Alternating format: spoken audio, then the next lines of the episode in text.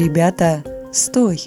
Как граф Румянцев победил турок вопреки математике. Текст Андрея Сидорчика. Слушай истории, слушай истории, слушай истории. Принцип «воевать не числом, а умением» сформулировал великий русский полководец Александр Суворов. За свою военную карьеру он не раз наглядно демонстрировал, что численное преимущество противника не играет решающей роли, если твоя собственная армия лучше обучена и дисциплинирована. Знаменитый постулат Суворов вынес не только из собственного опыта, но и из боевой практики предшественников. Александр Васильевич на одном из этапов карьеры служил под началом генерал-фельдмаршала Петра Румянцева. Опытный военачальник быстро выделил Суворова среди других офицеров и отмечал его в донесениях Екатерине Великой.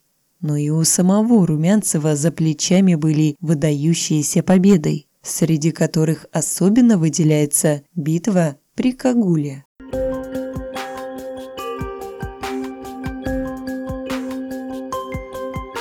В 1768 году Россия вела войну против Барской конфедерации.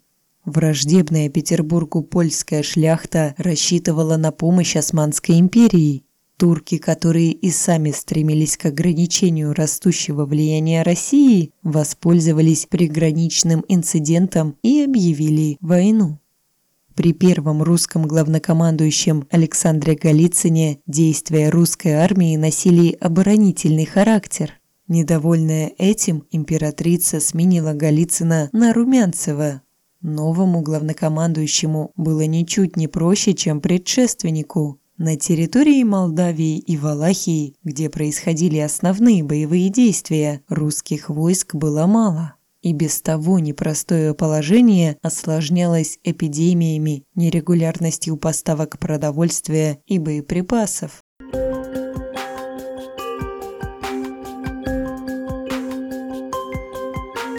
О положении русских знали и османы. Они собрали войско в 150 тысяч человек под командованием великого визиря Ивазада Халил-Паши. Кроме того, в тыл армии Румянцева могли зайти до 100 тысяч воинов крымского хана Каплана II Герая. На прикрытие тыла Румянцев отправил отряды генерал-майора Григория Потемкина и бригадира Ивана Гудовича. Под командованием Румянцева осталось около 17 тысяч пехотинцев и несколько тысяч всадников. С этими силами он переправился через реку Кагул и расположился лагерем усиления Гречени. Перед фронтом русской армии оказались 150-тысячные силы и Ваззада Халил-Паши. Девятикратный перевес, казалось, не оставлял Румянцеву иного выбора, кроме поспешного отступления но у командующего был свой взгляд на ситуацию. Он до автоматизма отработал действия войск при построении в каре. При такой конфигурации каждое подразделение превращалось в мини-крепость, ощетинившуюся штыками. Каре спокойно выдерживала удар османской конницы. Кроме того, несколько каре могли успешно прикрывать слабые места друг друга, передвигаясь по полю боя, не теряя строя. Русские воины к тому времени уже имели большой опыт победы над османами, и никакой робости перед противником не было. Напротив, османское войско в большинстве своем представляло и регулярную конницу, страшную при атаке бегущего противника, но теряющуюся при ожесточенном сопротивлении. Однако Халил Паша был уверен в успехе. Турецкая армия разбила свой лагерь в семи верстах от русских войск. Согласно показаниям османских пленных, решающую атаку на русских назначили на 1 августа.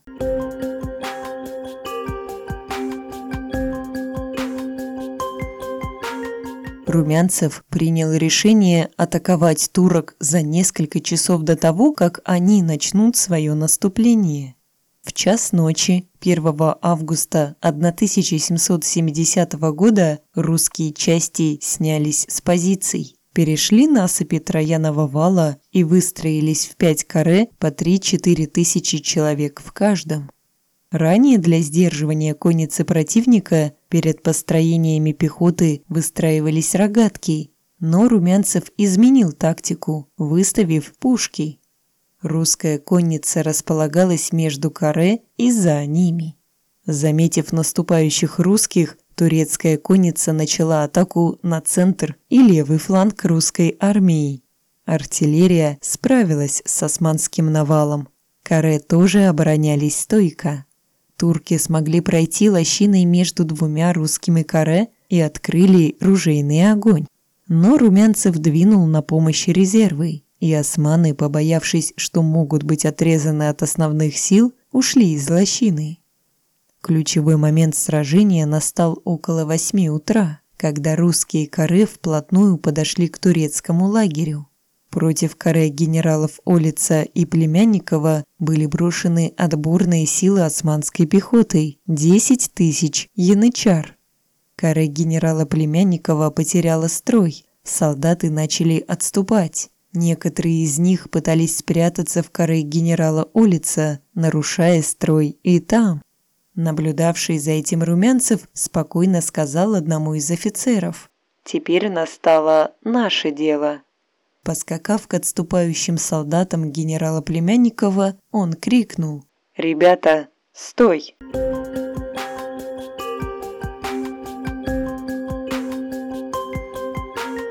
Его не столько услышали, сколько увидели. Авторитет Румянцева у солдат был необычайно высок. Когда командующий оказался рядом со своими ребятами, у тех будто выросли крылья за спиной. Казалось, разрушенное уже каре было оперативно восстановлено. По янычарам ударила артиллерия, после чего гренадеры бросились на них в штыки. Османский спецназ отступил. Ко всему прочему, турки увидели, что к ним в тыл заходит корпус князя Репнина. Началась паника, превратившаяся в повальное бегство. Попытки Ивазады Халил-Паши угрозами и казнями на месте остановить отступление ни к чему не привели. Вскоре весь лагерь оказался в руках русских. Учитывая усталость людей после бессонной ночи, Румянцев организовал преследование лишь силами корпуса генерала Бауэра. Этого вполне хватило. 2 августа Бауэр занял старый османский лагерь, а 3 числа вышел к Дунаю, где застал хаотичную османскую переправу. Атаковав противника, русский корпус захватил обоз, артиллерийскую батарею в 30 пушек, а также более тысячи пленных. Узнав о поражении, спешно отступило и войско крымского хана. Татары отошли к Измаилу, но местное население буквально выгнало их в шею, опасаясь, что русские из-за них атакуют город. 6 августа Измаил был взят почти без боя. Впоследствии город вернется к османам, и уже Суворов покажет свое военное мастерство при его взятии. Потери русских в сражении при Кагуле составили 353 человека погибшими и 11 пропавшими без вести. Османская армия потеряла более 20 тысяч человек. В качестве трофеев русским достались обоз, более 200 пушек и 50 знамен.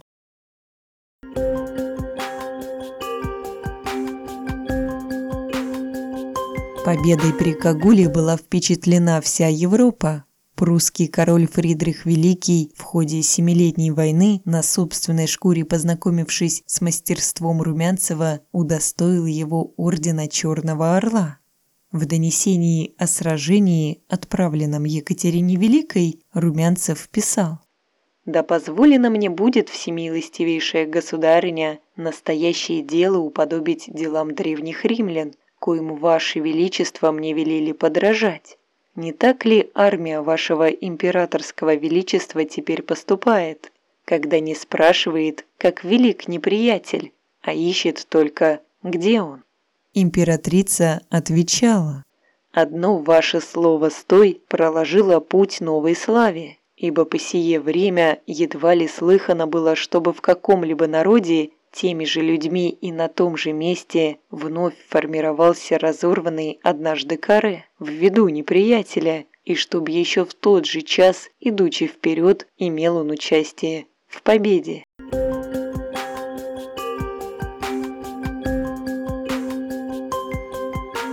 К концу войны Румянцев настолько запугал османов, что одно выдвижение его войск вызывало панику в армии противника. Будучи во главе 50-тысячной армии, он без вступления в бой принудил османского визиря, который имел при себе войско в 150 тысяч человек, к мирным переговорам, которые завершили войну. После заключения Кучук-Кайнаджирского мира императрица Екатерина II именным высочайшим указом повелела генерал-фельдмаршалу графу Петру Александровичу Румянцеву присоединить к фамилии его наименование Задунайский.